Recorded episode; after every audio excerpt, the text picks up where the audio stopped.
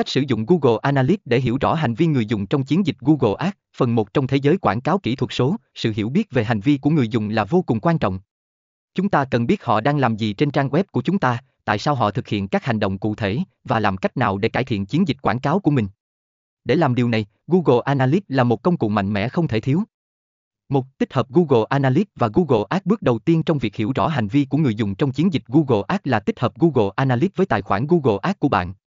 Điều này cho phép bạn theo dõi người dùng từ khi họ bấm vào quảng cáo của bạn đến khi họ thực hiện hành động mong muốn trên trang web của bạn. Điều này giúp bạn xác định được hiệu suất của chiến dịch và làm cách nào để cải thiện nó.